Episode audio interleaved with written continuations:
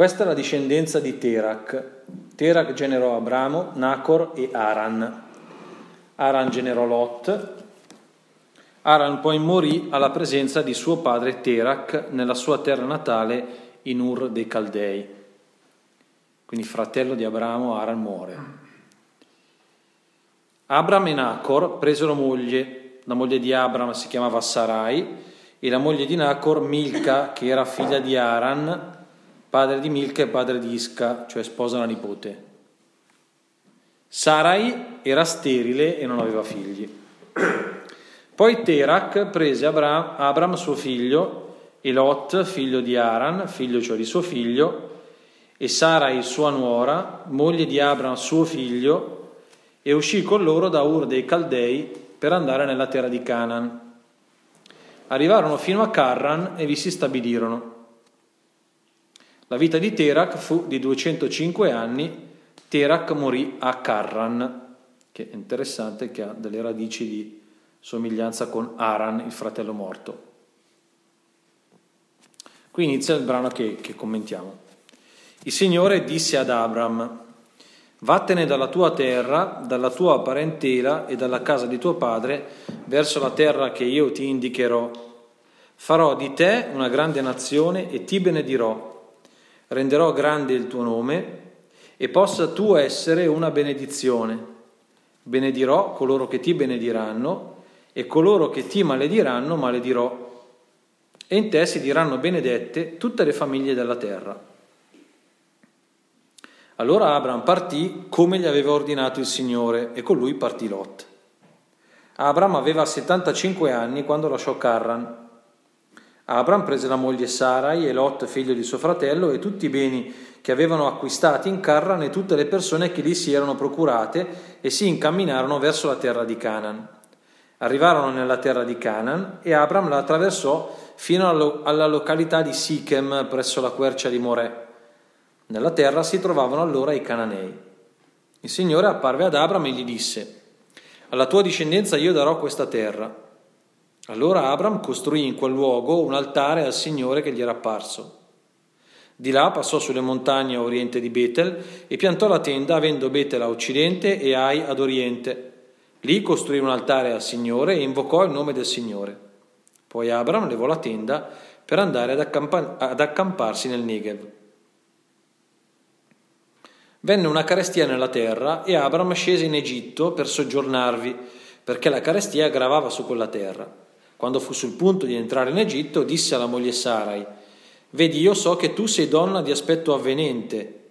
Quando gli egiziani ti vedranno, penseranno costei è sua moglie e mi uccideranno, mentre lasceranno te in vita. Di dunque che tu sei mia sorella, perché io sia trattato bene per causa tua e io viva grazie a te. Qui poi mh, la scelta della, di chi ha fatto sussidio de, va per, per, per, per tagliare il racconto, è bene sapere come finisce la faccenda dell'inganno di Abramo. Quando Abram arrivò in Egitto, gli egiziani videro che la donna era molto avvenente. La osservarono gli ufficiali del faraone e ne fecero le lodi al faraone. Così la donna fu presa e condotta nella casa del faraone. A causa di lei, egli trattò bene Abram, che ricevette greggi, armenti e asini, schiavi e schiave, asini e cammelli. Ma il Signore colpì il faraone e la sua casa con grandi calamità per il fatto di Sarai, moglie di Abram. Allora il faraone convocò Abram e gli disse, che mi hai fatto? Perché non mi hai dichiarato che era tua moglie? Perché hai detto è mia sorella, così che io me la sono presa in moglie? E ora eccoti tua moglie, prendila e vattene. Poi il faraone diede disposizione su di lui ad alcuni uomini che lo allontanarono insieme con la moglie e tutti i suoi averi. È importante leggere questa, mm, sia la parte iniziale che abbiamo letto sulla origine della famiglia di, di, Abramo, quindi il padre Terach, i fratelli, che cosa succede prima, il fatto che sia anzitutto il padre ad avviare il viaggio e non solo eh, Abramo, ma che sia tenta- ci sia un tentativo già in atto di, di, di, viaggio, di migrazione, di partenza verso un, un luogo più promettente e poi anche è importante aver letto questa conclusione della vicenda perché emerge un tratto di Abramo un po' non so, che assomiglia un po' al, nipote, al pronipote Giacobbe. Eh, al nipote, non nipote, al nipote Giacobbe, un po' un furbuone, no? Eh, lo fa stavolta, poi non lo fa molte altre volte, però stavolta la fa, eh, cioè cerca in qualche modo di garantirsi da solo il, il futuro e tra l'altro in modo totalmente egoistico, perché pensa esclusivamente a non lasciarci del pene lui, di quello che poi potrebbe capitare alla moglie non è che sembra molto, molto, molto preoccuparsi. Ecco. E poi soprattutto questo finale che per questa coincidenza di un arricchimento di Abramo che non proviene però da Dio, ma che proviene dal faraone, il faraone viene colpito da una maledizione, che sparisce nel momento in cui Abramo ritorna dentro il percorso di affidamento a Dio che aveva iniziato. Lo sottolineeremo in maniera particolare alla fine del commento che facciamo, però è già interessante vedere questa cosa e, e intuire da subito qual è il legame tra la benedizione che Dio rivolge ad Abramo e questa eh, promessa che la sua benedizione si estenderà ai popoli. No? Qui c'è il faraone che viene colpito da una, da una maledizione. No? Però il faraone non aveva maledetto Abramo. Come mai viene colpito da una maledizione? Che cosa succede ad Abramo? Perché il faraone è toccato così per un errore fatto da Abramo? Dovrebbe pagare Abramo le conseguenze del suo errore, no? Anzitutto. No? E un po' lo fa in realtà. Ma perché ne paga anche il faraone? Ecco, nel vedere questa dinamica eh, ci accorgiamo come qui gli autori vogliono, farci, vogliono darci un aiuto a capire cos'è quel legame profondo tra l'esperienza di fede di Abramo e l'esperienza di fede, potremmo dire così, di tutti i credenti poi, di quello che sarà Israele e di quello che poi nascerà anche da Israele. L'Abramo padre nella fede e Padre nostro nella fede, no? e intuire questo legame tra la sua esperienza e la benedizione estesa alle genti è importante. Va bene, prima entrare, di entrare a commentare il dettaglio del, del, del brano, facciamo qualche premessa generale e mettiamo lì qualche spunto. Questi ci serviranno in realtà per tutti gli incontri che faremo. Eh, li facciamo oggi che è il primo, poi quando sarà opportuno li richiameremo. Lo sfondo generale eh, del, di tutta la vicenda di Abramo eh, sono anzitutto i capitoli che precedono nel libro di Genesi la sua vicenda. È importante anche guardare, anche se i due racconti sono nati in epoche storiche molto diverse, da autori che provengono da contesti molto differenti, cioè capitoli di 1-11 e capitoli dal 12 in avanti provengono veramente da fonti molto, di, molto differenti, molto distanti, però alla fine i redattori finali hanno inteso metterli uno di seguito all'altro. E questa cosa non va lasciata cadere, invece va osservata e anche questa va raccolta come una prospettiva per leggere il racconto. Abramo si trova, la vicenda di Abramo si trova al termine di quei racconti che descrivono l'origine della storia dell'umanità e che da un principio che ha inteso mettere in atto anzitutto vita, ordine e bellezza, armonia, hm? l'opera creatrice di Dio, eh? l'esito è stato invece quello di una eh, rottura di questa bellezza che Dio ha creato.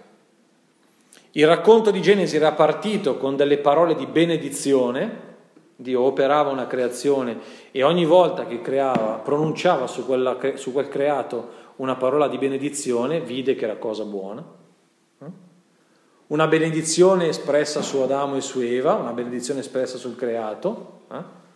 crescete, moltiplicatevi, eccetera, eccetera. Eh? A che cosa va incontro questo? Va incontro, eh, prende invece la strada della maledizione, non per volontà di Dio, ma per scelta degli uomini. Cioè l'umanità che era stata benedetta dalla volontà di vita, di ricchezza, di armonia, di bellezza di Dio, in realtà sceglie, si dimostra un'umanità ribelle, riottosa, Mm? ostile quasi a Dio, eh, diffidente nei suoi confronti, poco docile rispetto ai suoi comandamenti e rispetto anche alla comprensione dell'ordine creato da Dio. E lì li vediamo in sequenza tutti i pasticci, no? Il primo, quello della rottura, della disobbedienza del, del, comandamento originale, no? quindi la rottura dell'amicizia tra Dio, Adamo ed Eva, il delitto di Caino, il tema della perversione con il diluvio, la torre di Babele. Cioè ci sono una serie di episodi che fanno procedere quel creato fatto per l'armonia, per la vita, per la bellezza, in una direzione invece di, di deformazione, di abbruttimento.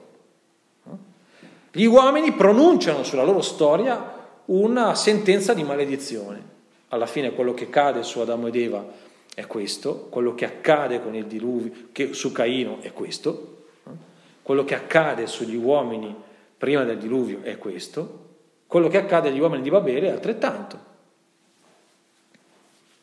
Sembra che alla volontà di Dio si opponga qualche cosa che invece fa il tifo per la morte, no? I due elementi fondamentali che emergono in questa resistenza nei confronti di Dio sono la bramosia, la cupidigia, in fondo la fame di Adamo ed Eva per la, per la vera, una bramosia, una cupidigia, di sapere, di potere, di volere, una bramosia. E l'invidia.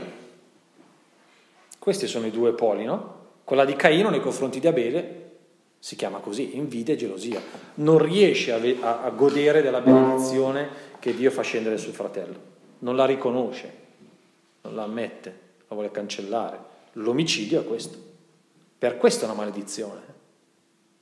Cioè la maledizione non è quella che Dio traccia su Caino, ma è quella che Caino attira su di sé violando la benedizione che era scesa da Dio su suo fratello e che avrebbe, se riconosciuta, portato benedizione anche a lui, se avesse riconosciuto questo. Ma non l'ha fatto e l'esito è quello.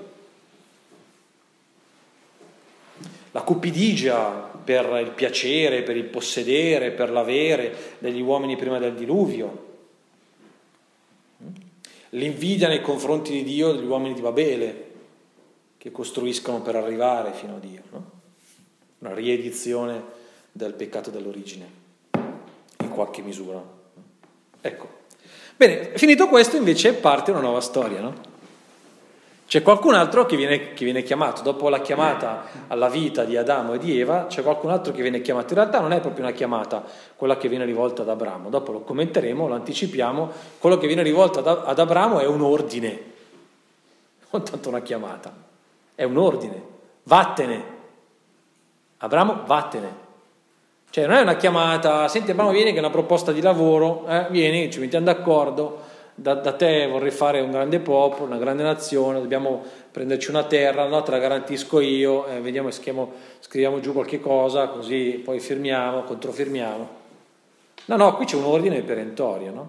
Però intanto in questo ordine perentorio eh, si vede poi nello sviluppo della vicenda che c'è l'avvio di una novità, che ha il sapore della, della, della, dell'armonia, no?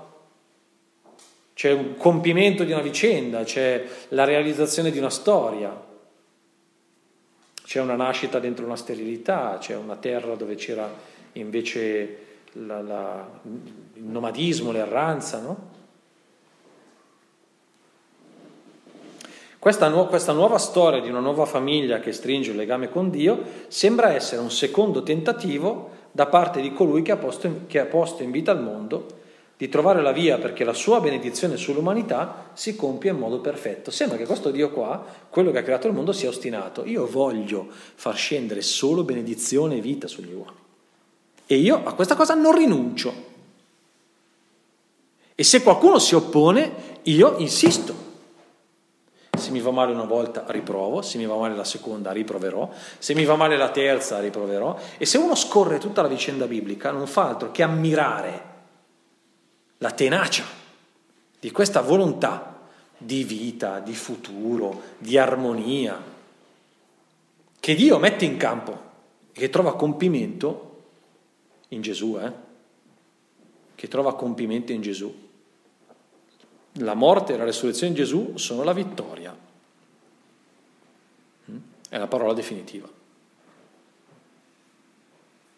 Ecco, Dio vede che le cose sono, non sono andate benissimo, appunto aveva sbagliato i conti, eh, però insiste, no, devono tornare i conti. Allora ripartiamo, no?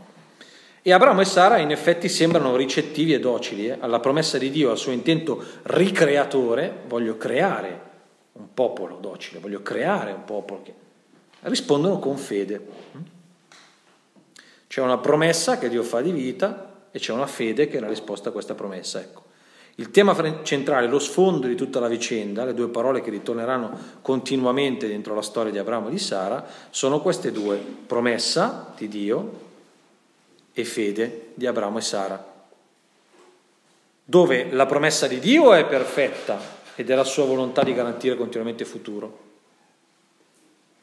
La fede di Abramo e Sara, abbiamo già un po' anticipato prima, non è che sia poi così perfetto, ma no, ma Abramo è padre della fede, è esemplare, è il campione della fede.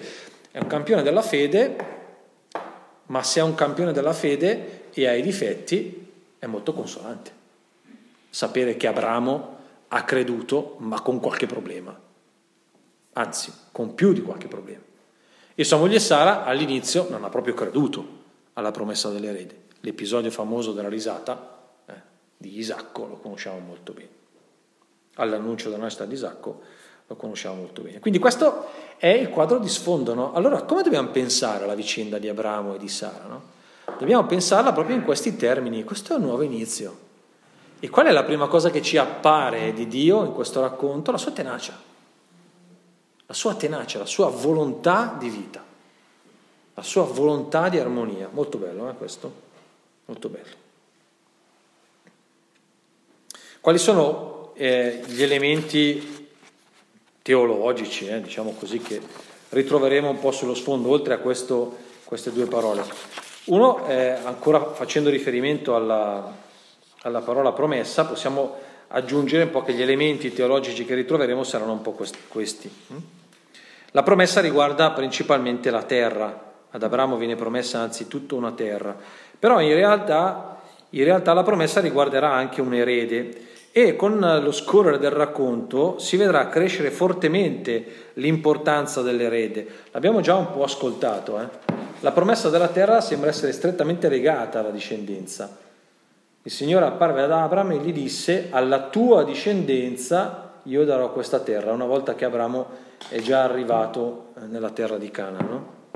E d'altronde uno è vero, no? Che servirà una terra senza una discendenza? No? A che servirà? se non c'è la promessa di quell'erede lì, cioè se non c'è la promessa di un futuro che potrà continuare eh, dentro una discendenza in quella terra, eh, la terra sarà la terra anzitutto per i figli dei figli di Abramo, prima ancora che per, per Abramo stesso. In effetti sarà un po' così. Eh. Abramo non possiederà quella terra a tutti gli effetti, non possiederà, dovrà comprare addirittura la tomba per la, per la propria moglie, la dovrà comprare. No? Allora la promessa della terra dov'è? È perché il narratore intreccia la promessa della terra con quella dell'erede, diventa preponderante, no? Diventa preponderante la figura dell'erede, vuol dire che il rapporto di Abramo con il popolo che seguirà è ancora più importante del rapporto di Abramo con quella terra. È determinante. La figura di Abramo è già una figura eh, plurale, è una figura plurale. Abramo deve pensarsi fin da subito come una, la propria vicenda come una vicenda plurale, ma non solo nei termini, eh, come dire, delle persone che ha intorno, no? che deve portare con sé, la moglie, i figli, no, i figli non li aveva ancora, la, moglie, la gente che si era qui, gli schiavi, le schiave, il nipote, eccetera. No? Non solo quello, ma anche tutti quelli che arriveranno dopo di lui. Abramo deve già pensarsi dentro quella prospettiva lì. La promessa di Dio è quella di distendere la sua esistenza non solo nello spazio, dargli una terra, ma anche nel tempo. Forte questa cosa, eh? Forte questa cosa. Non è l'anticipo di una vita eterna, si capisce, eh? Però fa sentire qual è la portata di un'esistenza. Questo sì. No? Ci, sentiamo in Abramo qual è la portata di un'esistenza non è solo quella delle quattro cose che ci sono attorno a noi, no? Ma anche la nostra esistenza ha una portata così vasta? Sì, anche la nostra esistenza ha una portata così vasta. Eh? Quando noi diciamo nella, nostra, nella fede che crediamo e che professiamo, no? la nostra appartenenza al corpo della Chiesa, che quando uno solo dei suoi membri soffre, soffre tutta la, tutta la Chiesa, vuol dire questo, i miei peccati, i miei peccati fanno soffrire in una maniera o nell'altra anche voi. Cioè, voi portate in qualche modo, in modo misterioso, ma reale, il peso dei miei errori. Così come il faraone ha portato il peso di Abramo. Ecco, questa cosa che ci suona un po' misteriosa, nella vicenda di Abramo, di Abramo la vediamo descritta in forma narrativa, forse ci aiuta un po' no? a sentire un po' di più questa dimensione della vita e della fede. No? Ecco, quindi la nascita eh, dell'erede diventa gradualmente sempre più importante ed è attorno alla figura dell'erede che viene sviluppato eh, il, il, il, tema della fede, in modo più, più profondo poi il tema della fede, perché poi alla fine la cosa su cui Abramo verrà effettivamente messo alla prova, perché quella di Isacco è a tutti gli effetti anche una prova, è l'erede, non è la terra. È quello sul quale verrà messa alla prova, è quello il, il, l'ambito nel quale Abramo dovrà fare il salto di maturità della fede. Credere che comunque Dio è il Dio della vita e non della morte. Sacrificio di Isacco è quella roba qua. Eh. Ecco, a proposito di questa dinamica fondamentale della vicenda, è importante tenere presente questi aspetti. Primo, la terra viene promessa a un popolo che non ne ha una. È rivolta questa promessa a uno straniero che non ha possedimenti e appare come estraneo. Cioè la terra viene promessa a qualcuno che non ce l'ha. È scontato? No, non è scontato. Non è scontato per niente. La scelta viene fatta su uno che la terra non ce l'ha, non su qualcuno che la terra ce l'ha già. Abramo è uno che la terra non ce l'ha. A questo si rivolge Dio, non a un altro. E questo nel racconto e nella vicenda e nel volto di Dio che appare non è un dettaglio, è un elemento fondamentale. Tanto quanto il secondo, la promessa di un erede è fatta a una coppia sterile, che non spera più in una discendenza, non viene fatta a qualcuno che invece un figlio ce l'ha già, una discendenza ce l'ha già. Fatta, vengono fatte queste promesse di una terra e di un figlio a chi non ha né l'uno né l'altro, cioè a qualcuno che ha il futuro precluso, qualcuno che ha di fronte a sé una vita finita.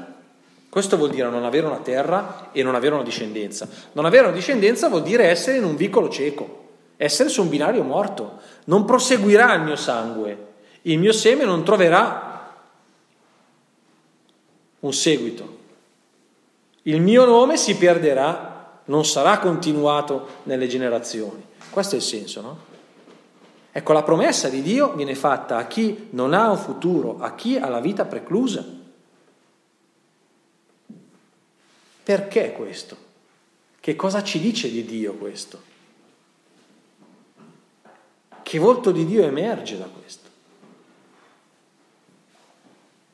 Vuol dire che fuori da queste condizioni non si può sperimentare il Dio della vita?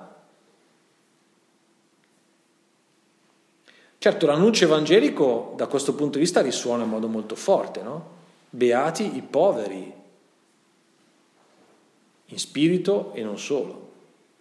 Perché? Perché di essi è il regno dei cieli l'incontro con il volto del Padre. Ma allora che cosa vuol dire? Che la povertà, che l'assenza di futuro vanno cercate, vanno sperate, vanno... No, evidentemente no. Ma questo vuol dire che, che, se c'è un modo con cui Dio si rende presente nella storia di ciascuno, è quello di intervenire anzitutto là dove la morte sembra prevalere sulla vita. E il suo intervento ribalta la situazione. E allora tutti quegli ambiti in cui già uno sperimenta di essere nella vita, cioè sto, sto, trovando un futuro, sto trovando possibilità, sto trovando, vuol dire che lì riconosco, riconosco che la benedizione di Dio all'opera. E tutte le volte che io attribuisco quello a me, alle mie capacità, monto in superbia, divento cieco eh, di fronte a questa realtà di benedizione, divento autosufficiente, presuntuoso, penso di garantirmi il futuro, è il momento in cui intraprendo una strada di morte. Chi vorrà salvare la propria vita la perderà. Ma chi la perderà per causa mia del Vangelo non vuol dire che viene ammazzato per la fede come Romero, ma vuol dire che abbandonerà le proprie sicurezze per... È interessante che ad Abramo poi viene chiesto esattamente questo, le quattro sicurezze che il povero Abramo ha le deve lasciare. Deve lasciare la famiglia, deve lasciare il luogo dove comunque si è più o meno insediato, deve lasciare anche quello, che diventa la maniera per riconoscere continuamente che quello che c'è è benedizione che viene da un altro. Quando Abramo fa questo, diventa benedizione. Quando Abramo non fa questo, diventa maledizione. Abbiamo già letto il finale. Quando Abramo tenta di garantirsi la vita da solo, si arricchisce, ma diventa maledizione per qualcuno. Quando Abramo sceglie la strada, invece di restare fedele alla benedizione di Dio, cioè di affidarsi a Lui, Abramo diventa benedizione per i popoli. Nella misura in cui io decido di mettere la mia vita nelle mani del Signore, divento una benedizione per i fratelli. Cosa vuol dire fare la carità? Che cosa vuol dire fare la carità? E che io mi prendo cura degli altri. No? Il primo atto di carità, il primo atto di carità è la consegna della propria vita a Dio. Quando io consegno la mia vita al Vangelo, sto facendo scendere la benedizione di Dio sulla vita dei miei fratelli. In che modo dono? Eh, nel modo che divento per loro trasparenza del Vangelo, nel modo che divento per loro un canale nel quale la carità di Dio passa e le mie relazioni diventano un ambito nel quale accade la carità di Dio e non il mio modo di amare gli altri. Divento benedizione perché il modo con cui gestisco i beni che ho a disposizione diventa plurale. Perché? Perché è il modo con cui Dio guarda la storia. Allora questa cosa non è un mio, ma è un noi. Faccio il contrario di quello che faceva il padre di Abramo, mio figlio, mia nuora, miei nipoti, miei, li por, sono miei, li porto io. Abramo scappa da quella roba lì. No. Allora, quando io scappo dalla mia tendenza eh, al possesso, alla bramosia, cioè mi affido al Dio che mi dice vivi secondo la logica del dono, divento benedizione per i miei fratelli. Vedete? La promessa e la fede sembrano essere messe in crisi eh, dalla prova. Lo abbiamo già citato, citato un attimo fa, non mi soffermo su questa cosa. Secondo elemento che emerge da questa vicenda di promessa di fede è questa discontinuità di Dio. Cioè Dio è un, elemento che arriva a spaccare qualche cosa.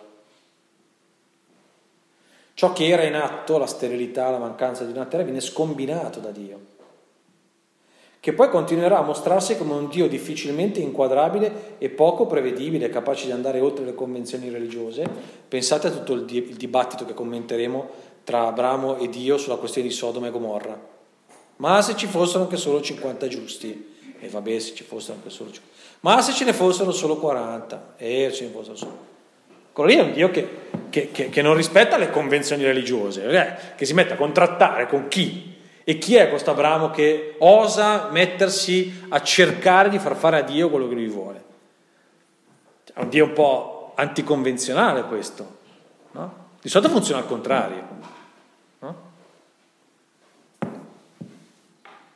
Quello che egli opera, peraltro, non viene tratto da ciò che c'è già, ma viene creato in modo originale.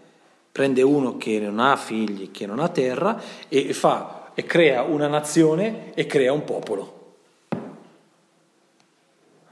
crea una nazione e crea un popolo. La tendenza a ridurre tutto il possibile al cerchio di ciò che già si è sperimentato e che spesso noi avvertiamo dentro di noi, un po' agli stretti confini di questo mondo, poi ci spinge a oscillare un po' tra la presunzione di saperci garantire le cose e la disperazione, ah allora non c'è soluzione. Ecco invece il ciclo di Abramo spacca questa roba e dice no, c'è qualcuno che entra dentro quella vicenda lì, apre il cerchio, no? Voi siete sempre lì un po' a rinchiudervi dentro il cerchio della vostra esperienza, della vostra esistenza, come è fatto Dio e Dio è uno che spacca quel cerchio lì che ti fa uscire dalla cerchia dei tuoi pensieri, delle tue abitudini, delle tue possibilità, tue, eh, dei tuoi schemi di pensiero, dei tuoi vizi, dei tuoi limiti, ti fa uscire da quella cerchia con qualcosa di assolutamente nuovo. Anche il ciclo di Abramo è un Vangelo, è una buona notizia. La buona notizia è che, che Dio manda all'aria anche i piani degli uomini. Soprattutto quelli che, che, che hanno la caratteristica di accontentarsi, no? di ridurre un po' la grandezza dell'esistenza a qualcosa di troppo limitato, di, di povero, di misero. Ecco, l'ultimo aspetto proprio sull'annunciato, si avverte un po' qua il tema del regno di Dio, l'annuncio del regno di Dio che Gesù fa è l'annuncio di questa presenza nella storia degli uomini, appunto che assomiglia a un lievito messo nella pasta, che fa crescere imprevedibilmente la pasta, no? è un, una pianta di senape che imprevedibilmente sorge così grande da qualcosa che assomiglia a un, a un granello di sabbia Ecco, queste un po' le premesse. Molte di, queste cose, molto di quello che adesso vedremo nella, nel commento del testo, lo abbiamo già un po' anticipato, quindi andremo via un po', un po più, veloce, un po più velocemente. La chiamata di Dio a, ad Abramo, anzi l'ordine di Dio a Abramo, cade in qualcosa che ovviamente precede Abramo quello che adesso vediamo con Abramo è una svolta effettiva, eh, l'abbiamo già citato prima. Bene, la svolta però eh, cade in un, in un, contesto che è bene sottolineare chiaramente di che tipo di contesto si trattava. Mm? La situazione in cui eh, Abramo abitava era una situazione che sapeva di morte. Al di là delle, della vicenda di maledizioni che hanno preceduto la storia di Terach e della sua famiglia, anche la famiglia di Terach era una famiglia segnata dalla morte. C'è un figlio morto giovane, il fratello di Abramo, Aran. C'è un tentativo di salvare la famiglia da parte di Terach, che avvia un viaggio, ma anche il viaggio di Terach fallisce, perché sono costretti ad arrivare in Carran, a fermarsi a Carran e non arrivano a Canaan. E poi c'è questa impressione di un clan asfissiante e totalizzante. Terak prese Abram suo figlio, Lot figlio di Aran, precisazione, cioè figlio di suo figlio, Sarai sua nuora, moglie di Abram suo figlio, e con loro e uscì con loro da Ur dei Caldei per andare nella terra di Canaan, arrivarono fino a Canaan e vi si stabilirono e Terak muore a Carra, non arriva nella terra promessa. Questo ripetersi dei, dei, dei possessivi, no? questo dover precisare l'identità dei componenti della famiglia come suoi, no? sarà sua nuora, figlio di suo figlio. Questo doveva essere proprio il classico clan, no? dove c'è un'appartenenza fusionale, c'è una, un'autorità patriarcale molto forte che decide per tutti, che toglie libertà agli altri, Qui sembra avverarsi il contrario di quello che Genesi aveva anticipato come comando. L'uomo abbandonerà suo padre e sua madre. Abbandona chi? Questo qua tiene tutti. Questo tiene tutti. No. Porta tutti con sé. La sterilità poi aggrava la situazione facendola apparire disperata. Rappresenta la fine del futuro e l'assenza di possibilità di crescita o sviluppo. Guardate che noi oggi, già oggi per una coppia la sterilità è qualcosa difficilissimo da affrontare. Ma immaginate, oggi uno però ha tutta una serie di speranze nei progressi che la medicina ha fatto. Dice, vabbè, vediamo, c'è una soluzione, magari c'è. In effetti poi tanti trovano anche una soluzione. Ma pensate cosa voleva dire a quel tempo qua. Se, proprio, se vogliamo proprio ambientare le vicende, ricordiamoci che questa non è una trattazione storica, eh? ma se vogliamo proprio ambientare le vicende stiamo parlando dell'epoca del bronzo, eh? siamo prima del mille. Cioè, immaginatevi cosa voleva dire la sterilità, no? quando i meccanismi della vita erano totalmente misteriosi. No? Quando uno era sterile, era sterile, finito, eh? ti restava solo di andare a fare i sacrifici agli idoli della fertilità, che come terapia contro la sterilità non era proprio, proprio il massimo. No? Quindi capite che tipo di maledizione era era un problema il cui superamento era totalmente fuori dalle disponibilità dell'uomo. Gli unici appunto che potevano risolvere la sterilità erano le divinità. E allora facevo su un bel palo sacro, che potete immaginare cosa rappresenta un palo sacro, no? faccio una bella dea della fertilità, bella, bella cicciottella, bella gonfia, rigogliosa, no? e gli faccio su un bel sacrificio, no? se vediamo, se mi si gonfia la pancia, all'idolo gonfio. È significativa questa condizione di partenza. Eh? Dio sceglie il luogo della disperazione per manifestarsi. Egli non dipende dalle potenzialità e dalle buone disposizioni di coloro che interpella.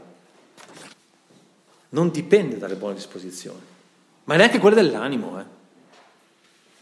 Neanche quelle dell'animo. Eh, ma Dio in me non compie nulla di buono perché io sono ben disposto e in fondo è colpa mia e in fondo ammazza, se uno dovesse guardare questa cosa, i Vangeli non li legge più, perché i Vangeli racconta esattamente di qualche cosa che viene compiuto, in un miracolo di fede, in uomini e donne che tutto avevano tranne le buone disposizioni, l'abbiamo letto ancora nel Vangelo di stamattina. Eh. La parola di Dio trionfa laddove la fragilità umana mostra tutti i suoi limiti e le sue ristrette possibilità. Ma allora cosa vuol dire che il contributo dell'uomo non è importante e allora dov'è la libertà e tutte quelle robe lì, la libertà? Ma no, ma non vuol dire quello.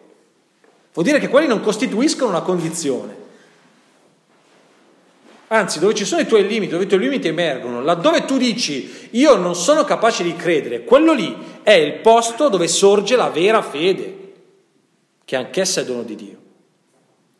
Laddove io dico non sono capace di portare pazienza, può sorgere la vera pazienza. Laddove io scopro che non sono capace di misericordia, posso imparare la misericordia che viene da Dio. Quelli che per noi sono dei fallimenti sono in realtà la premessa migliore, il terreno migliore sul quale Dio può costruire ciò che Lui costruisce. Tutte le volte che noi pensiamo invece di costruire la nostra torre di carità, finiamo come quelli di Babele. Tutte le volte che noi pensiamo di costruire il nostro palazzo di misericordia, finiamo come quello di Babele, dispersi nei nostri calcoli. Ecco, il contesto è quello lì, è un contesto di morte. Dentro lì cade la proposta di Dio. Che parola pronuncia Dio dentro quel contesto di morte? L'abbiamo già anticipato, è un ordine, non è una chiamata, è un ordine perentorio. Abramo, vattene. Vattene. Ah no, ma è una chiamata. Lascia perdere la chiamata. È un ordine. Questo, guardate ragazzi, questo rimette un po' le cose a posto. Eh. Perché qualche volta nel raccontare la vocazione che il Signore rivolge alla vita di ciascuno di noi,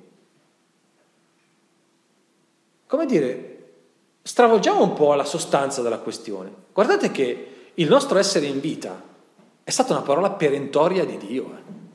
Non so se ci rendiamo conto di questa cosa. Perentoria tanto quanto questo vattene. Eh. Cioè tu ci sei perché un giorno Dio ha detto voglio che tu ci sia. Punto. Non ti ha chiesto il parere. Può permettersi Dio di fare questo? Sì, perché può permettersi? Perché Dio è solo volontà di vita. È solo volontà di amore e nel far questo, nel metterti in vita, genera, ti genera nella libertà.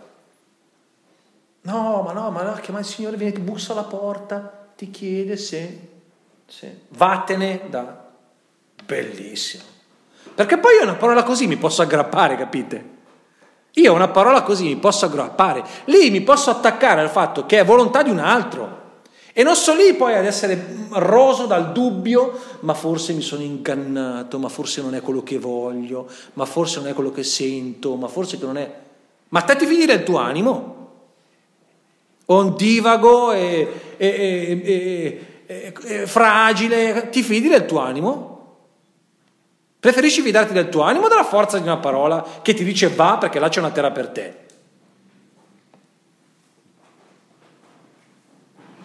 La follia della fede è in realtà un gesto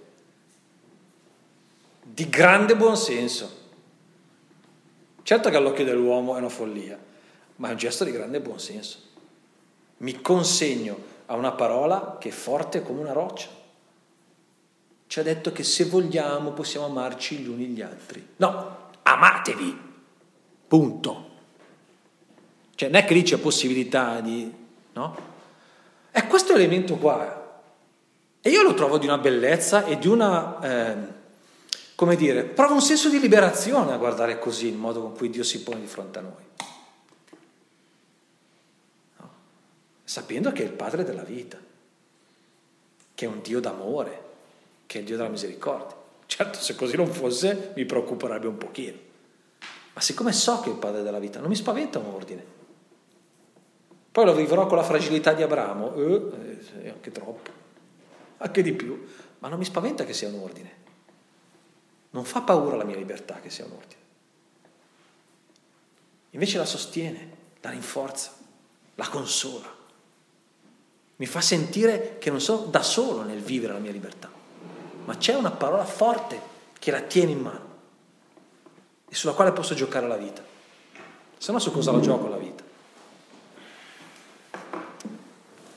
Infatti Abramo poi si fida, no? E la risposta esegue esattamente il comando di Dio. Il testo non manca di farcelo notare, sottolineando che il patriarca fa come gli aveva indicato, come gli aveva indicato, che vuol dire come, vuol dire secondo quanto ha detto, ma anche quando è stato detto. Cioè come Dio ha detto quella cosa, Abramo, eh, pronti via. Questa obbedienza è sconcertante nella sua esemplarità, eh? è una cosa un po' da contemplare, ma anche alla quale puoi chiedere, ma eh, è vero un Abramo così? Perché sembra un po' di plastica. Eh? No. È vero un Abramo così? Interessante che quel vattene corrisponda a va per te. E quindi allora capisci perché può essere un ordine? No? È un va per il bene di Abramo, no? Va perché in questa cosa c'è il bene per te. Te lo ordino perché c'è il bene per te. No? Va, vuol dire anche però va verso di te, molto bello. È il modo con cui Dio dice ad Abramo, guarda che vai perché la direzione nella quale voglio spingerti è quella di, di trovare te stesso, noi diremmo così oggi, no? Quello di scoprirti come persona, quello di realizzarti, quello di scoprire quali sono le tue aspirazioni fondamentali e trovarle soddisfatte. Usiamo questi linguaggi che, che, che sono più moderni, no? Ma il senso è quello va verso il vero te stesso. Potremmo anche dire così che non c'è modo di andare verso, di scoprire vero se stessi se non obbedendo alla parola di un altro, che è poi il modo con cui noi traduciamo la vocazione. Lo scoprire quella mia vocazione vuol dire scoprire, scoprire la mia identità, eccetera. No? Diciamo questa cosa non si, non si incontra la, la, la, la, parte più autentica di sé se non obbedendo al comando di un altro. Forte anche questa cosa. E non è altro che prendere atto di quello che dicevo prima, che nostra, il nostro essere in vita è l'esito di uno che ha piccato il pugno sul tavolo e ha detto voglio che tu ci sia. È possibile che poi vivo, posso vivere un'esistenza senza restare agganciato a questa parola che ha pronunciato e poi vai in te, il senso è quello, eh? il viaggio è per il bene di Abramo, per la scoperta della sua identità autentica verso la verità del suo essere uomo. Poi questo, questo, questo invio, questo ordine viene declinato in 5, detta- 5 o 7, insomma dipende da come si contino le, le ripetizioni, vabbè. tutti caratterizzati dalla prima persona singolare, io farò, io benedirò, io renderò grande, io benedirò, io maledirò, ecco. C'è una prima serie di verbi che descrive ciò che l'obbedienza di Abramo permetterà a Dio di fare. Cioè se tu mi obbedisci, eh, succederanno queste cose. E poi c'è una seconda serie che dice ciò che avverrà anche in relazione agli altri uomini. Vattene dalla tua terra, dalla casa, io farò di te, cioè se tu vai, io farò di te una grande nazione, io ti benedirò, io renderò grande il tuo nome. Quindi l'obbedienza di Abramo, la parte, la partenza di Abramo è la condizione perché questo accada. Che cos'è la condizione perché questo accada? Che Abramo lasci qualcosa, perché quello che Dio gli chiede è di lasciare qualche cosa, di abbandonare, di perdere, di impoverirsi, di spaccare soprattutto quella situazione di sterilità e morte nella quale eh, Abramo eh, era finito, si era ritrovato o forse si era anche un po' accomodato. È il modo con cui Dio chiede ad Abramo di manifestare la sua fede non nella morte ma nella vita. Io ti dico che c'è vita oltre quello. Io ti dico che la via d'uscita dalla sterilità è al di fuori di quella posizione in cui ti trovi. Se vuoi trovare una via d'uscita dalla sterilità, se vuoi trovare la vita, devi venire via da una situazione di morte. Guardate che questa cosa noi dovremmo trasportarla in tutte quelle situazioni nostre personali che ci fanno star male, delle quali continuiamo a lamentarci, ma delle quali non abbiamo mai il coraggio di prendere veramente e radicalmente le distanze. Può essere una relazione che non funziona, può essere una relazione che non funziona, può essere un contesto lavorativo, no? può essere una scelta fatta che però ho capito che mi ha portato non verso la crescita, ma verso qualcos'altro, può essere un vizio che ho, può essere un modo di pensare da cui devo prendere le distanze, può essere un certo modo di vivere la fede, può essere l'attaccamento a qualcosa, può essere una menzogna che sto portando avanti Tutte cose che puzzano di morte, no? Appena ti avvicini le senti e tu dentro di te lo sai. Allora, tu non puoi pensare e ti fa soffrire, no? Ti fa soffrire, lo sai che ti, fa, ti lamenti di quella cosa lì, ma alla fine, ma hai fatto veramente il passo di uscire da quella condizione lì? Da quella menzogna lì? Da quell'ambiguità? Da quella doppiezza lì? Hai fatto il passo di uscire una volta per tutte o che non vuol dire poi non esserci ricaduto qualche volta, eh. perché noi zoppicchiamo sempre. No, ma il passo l'hai fatto però. Eh, allora, perché se non l'hai fatto non è che puoi lamentarti che questa cosa ti fa star male. Eh, Abramo, la, la, chiamata di Dio lo chiama ad uscire, è per questo che solo dopo, no? farò, solo se Abramo parte, eh, Dio farà di lui E poi c'è questa seconda serie di verbi, no, per cui la partenza di Abramo porterà qualcosa anche in relazione ad altri uomini. Questa insistenza della prima persona mostra come il futuro di Abramo e di Israele non sia conquista, ma dono. La legge che governa la crescita di Abramo e della sua stirpe, del popolo di Israele, di chi ne raccoglierà il testimone, è la gratuità. È la gratuità. Il futuro non ci appartiene.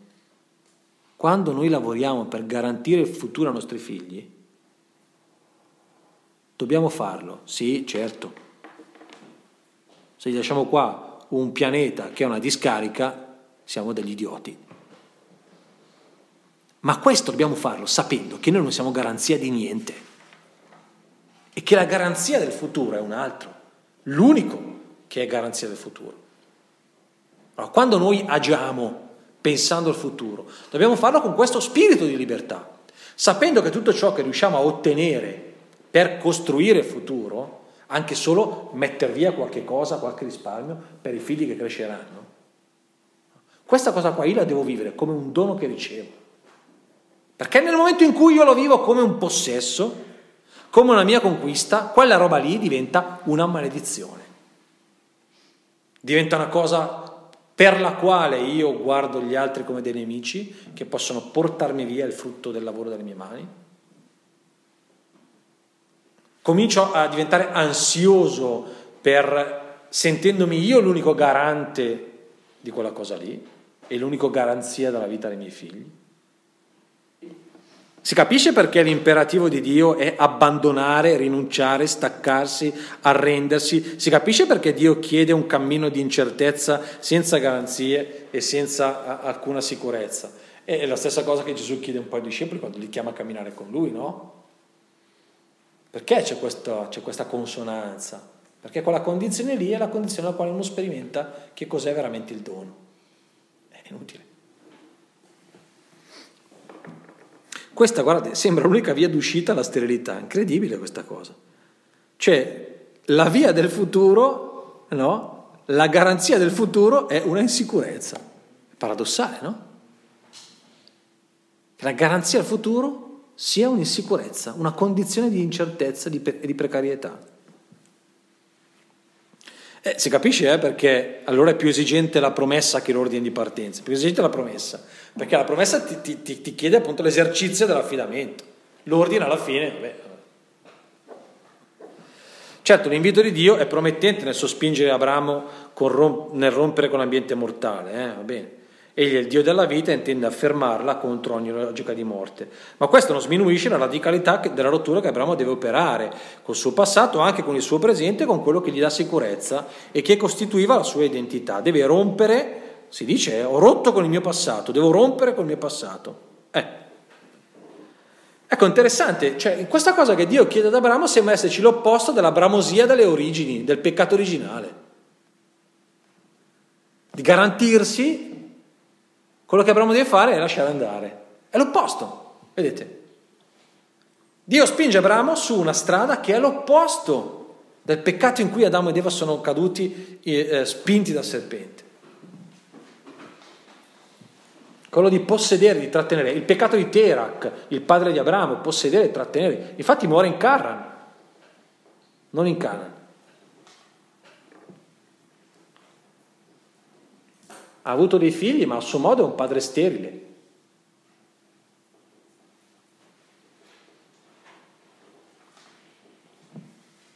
Provate a tradurre questo nel costruire una famiglia.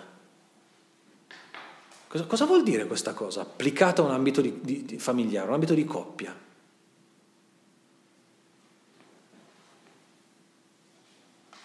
Cioè, una coppia non è aperta alla vita solo perché fai figli, eh.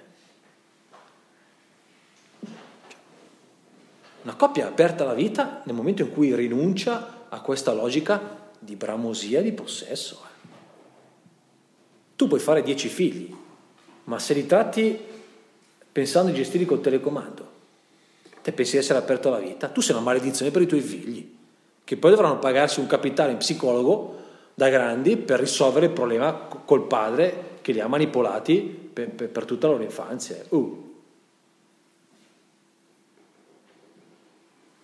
Cioè, l'apertura alla vita non è mica solo il, il, il, generare fisiologicamente, vuol dire abbandonare radicalmente quella prospettiva lì di bramosia, di possesso, di controllo, di gelosia e di invidia magari. Quando mio figlio raggiunge degli obiettivi che io non sono riuscito a raggiungere, o quando io voglio fargli raggiungere degli obiettivi che non... Ah, io voglio che mio figlio abbia tutto quello che io non ho mai avuto. Ma chi ti ha detto che ne hai bisogno? Ma chi ti ha detto che quello lì è il bene di tuo figlio? Che lui abbia tutto quello che tu hai avuto. Tu non hai avuto. Ah no, io voglio che mio figlio faccia le mie stesse esperienze, perché quelle esperienze lì per me sono state importanti, deve farle anche lui. Ma chi l'ha detto? Ma quando mai? Ma cosa stai dicendo? Ma non senti quanto possesso c'è in questa cosa che stai dicendo? No.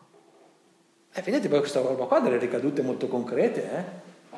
Cioè vuol dire impostare un sistema educativo in un modo o in un altro, eh? E non è mica uno scherzo questa roba qua, eh?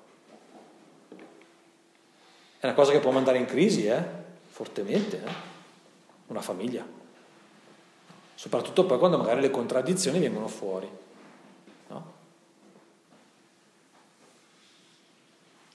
Concludiamo.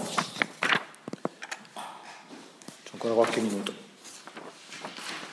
Va bene, il cammino, su questo sorvoliamo perché non è che... La cosa più interessante del discorso del cammino è che una volta entrato in Canaan trova dei cananei. Eh, trova i cananei. E cosa ci fate qui? E cosa ci facciamo qui? Eh, questa è la nostra terra. Eh no. Cioè Dio me l'ha promessa. Chi sei te? E chi è il tuo Dio?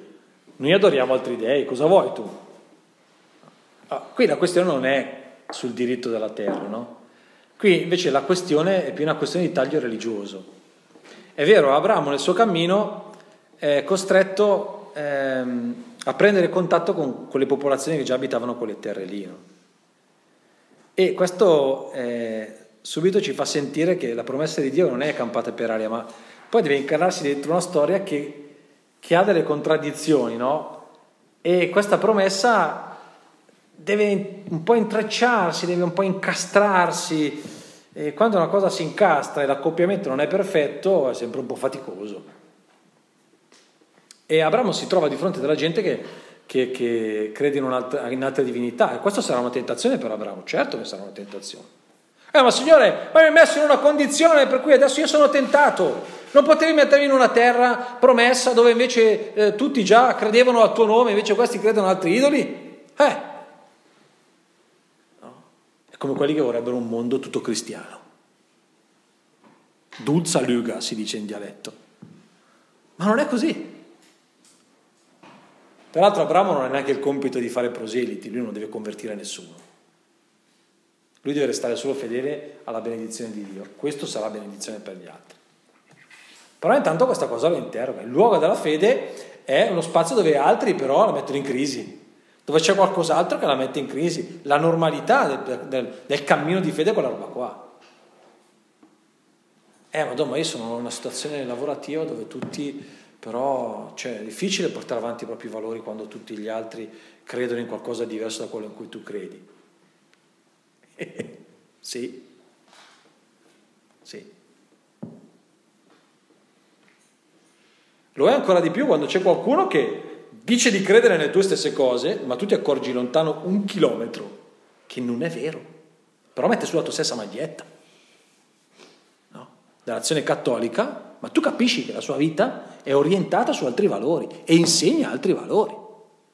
Magari insegna ai suoi figli che l'unico modo per stare al mondo è farsi giustizia da solo. Perciò quando un altro ti, mette, ti fa del male, tu non farti mettere i piedi in testa, fagliene di più, così impara a rispettarti. E tu lo guardi e dici, ma, questo, ma tu sei cristiano? Sì, perché questi qua sono valori evangelici? Ma certo, eh, perché essere cristiani vuol mica dire essere stupidi. Ah, beh, certamente non vuol dire essere violenti, aggressivi. E quando trovi in quelle situazioni lì e uno dice, ah, ma perché oggi mi trovo a vivere la fede in questa condizione? Povero Abramo, c'è i cananei. Di fronte alla presenza dei cananei, Abramo però sembra non vacillare, invoca il nome di Dio e lo dichiara come unico riferimento della propria vita. Questo esempio qua però, arriviamoci al finale che è quello dell'Egitto che è interessante, questo esempio di fede, questo campione di fede, però arriva nel finale e cade proprio nel peccato di Bramosia. Cade. Cade perché resta preoccupato solo di sé, anzitutto si trova nella carestia e già uno gli, gli dovrebbero girare le scatole un'altra volta. Prima la sterilità, eh, dovrebbe risolversi, non ho ancora capito come perché figli non sono ancora arrivati, però bah, vediamo. La terra, ma aveva detto che era la terra promessa, se nella terra promessa c'è la carestia, cioè questa qua è la maniera con cui risolvi tutta quella storia di maledizione, cioè la terra in cui mi ha mandato è maledizione pure quella, finisci in Egitto, era un classico, no? Perché la, poi sarà trasferito nel Negev, che è il deserto del sud, e era ovvio che c'era qualche carestia ogni tanto. Ma in Egitto che era sempre, che, non, che come dire, era sempre terra fertile, sempre no, però insomma, eh, va in Egitto, eh, però va partendo, partendo ancora una volta, no? tentando di risolvere da solo, cioè fa come il padre Terak, va via dalla terra promessa, che Dio gli aveva promesso, e cerca salvezza in un'altra terra, per conto suo. Quando arriva in quella terra, va avanti a dimostrarsi come uno che vuole garantirsi da sé il futuro. La mia vita non è nelle mani di Dio, ma è nelle mani delle mie capacità di giocare a diplomazia. Quindi sicuramente con una moglie bella così mi fanno fuori e si portano via la moglie. Facciamo così, lasciamogliela prendere. No. Però non è che gli dico la verità, e mia moglie ve, ve, ve la lascio. No, no, gli dico, gli, gli, gli inganno, l'inganno. Cioè tutte le astuzie, no? Qui ci sono tutte le astuzie umane, quelle di chi vuole garantirsi le cose da sé, e poi eh, che cosa fa? Abramo ci sbatte. Perché in realtà si arricchisce, eh? ma si arricchisce solo lui. La moglie è finita col faraone però. Ma Abramo, ma cioè, la storia della discendenza, poi se la moglie è, con, è col faraone cosa fai te? Che fine fa la discendenza? Ma non ti stai accorgendo, Abramo, che stai rovinando la benedizione di Dio? Potremmo dire davvero così, eh, che Abramo si fa prendere, va in confusione, eh? diventa ansioso si fa prendere da, dalla tentazione del sotterfugio, difendere anzitutto se stesso, risponde a tutto questo in modo molto maldestro. Il fatto che ne paghi le conseguenze il, il faraone è il modo in cui il racconto ci dice che in Abramo c'è all'opera un mistero, eh, una storia misteriosa, cioè un mistero di benedizione e maledizione, che non è così facilmente spiegabile. E che però il racconto ci dice funziona così. Ogni volta che Abramo si abbandona all'alleanza con Dio, si abbandona perdutamente all'alleanza con Dio, la sua esistenza diventa il canale perché la benedizione di Dio arrivi alle genti. Quando Abramo eh, si chiude rispetto alla benedizione di Dio, diventa un tappo, un collo di bottiglia. La benedizione di Dio non scorre più verso le genti come Dio vorrebbe invece poter fare. Forte anche questa, questo porre da parte di Dio sotto condizione eh, della libertà di un uomo la propria provvidenza nel confronto degli uomini. La cosa sorprendente è che Yahweh continua a proteggere e benedire il suo uomo nonostante la pessima prova offerta. Anche se Abramo non sa avere fede nella promessa, questo non verrà mai revocato.